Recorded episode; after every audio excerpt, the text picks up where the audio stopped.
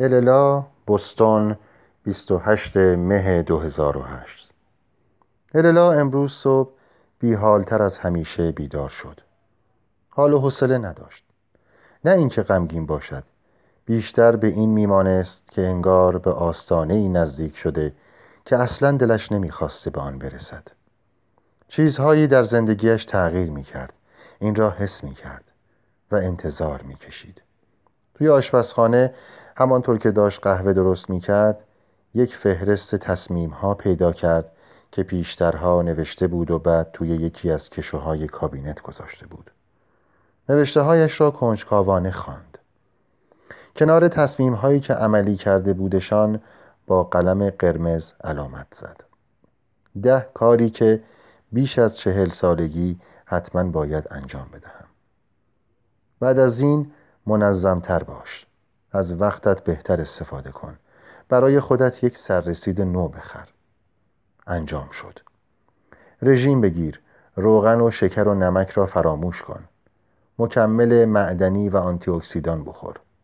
انجام شد. با چین و چروک ها مبارزه کن. از محصولات آلفا هیدروکسیل استفاده کن.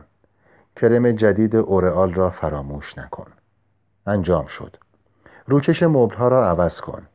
برای اتاق پذیرایی گیاهان زینتی جدید بخر. بالش ها را عوض کن. انجام شد. زندگیت را بررسی کن.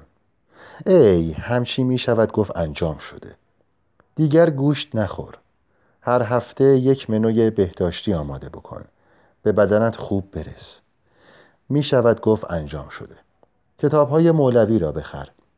هر روز دست کم دو قطعه شعرش را بخوان.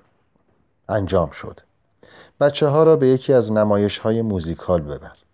انجام شد. نوشتن یک کتاب آشپزی را شروع کن. انجام شد. دلت را به روی عشق باز کن. ارلا مدتی بی آنکه تکان بخورد همانطور ایستاد.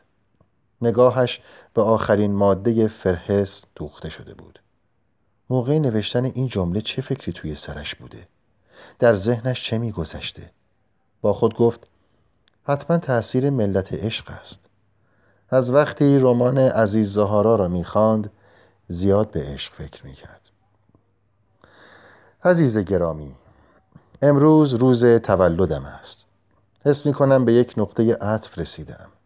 به چهل سالگی که می‌رسی می‌فهمی پیر شده ای با همه سنگینیش این مسئله به خصوص در مورد ما زنها صدق می کند البته مجله های زنان در آمریکا با اصرار می‌گویند عمر انسان خیلی طولانی تر شده و چهل سالگی الان مثل سی سالگی قبل است و شست سالگی الان مثل چهل سالگی قبل است.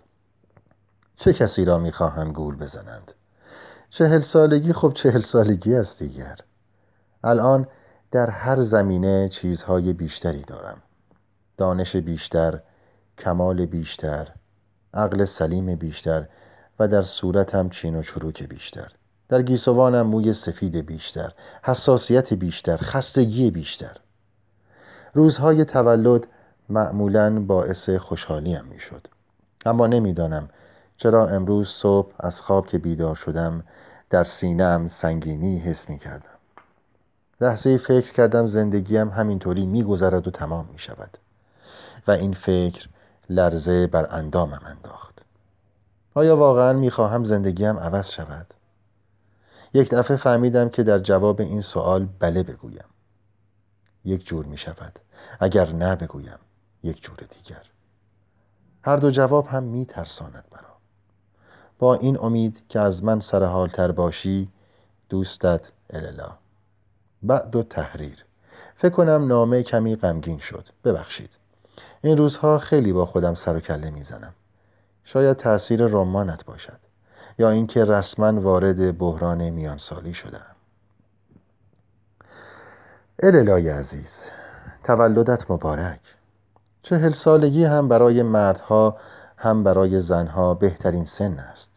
به نظرم عدد چهل سهرامیز است. بیهوده نیست.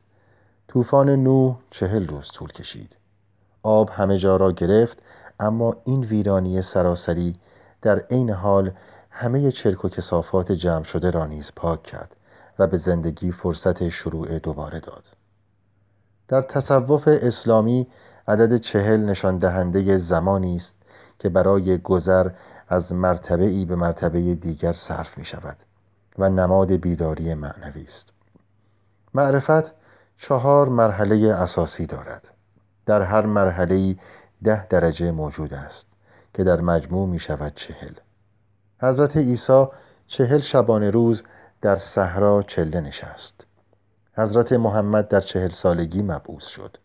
بودا زیر درخت زیرفون چهل روز غرق تفکر شد و البته که چهل قاعده طلایی شمس را هم نباید فراموش کرد. انسان در چهل سالگی مسئولیتی جدید بر عهده می‌گیرد.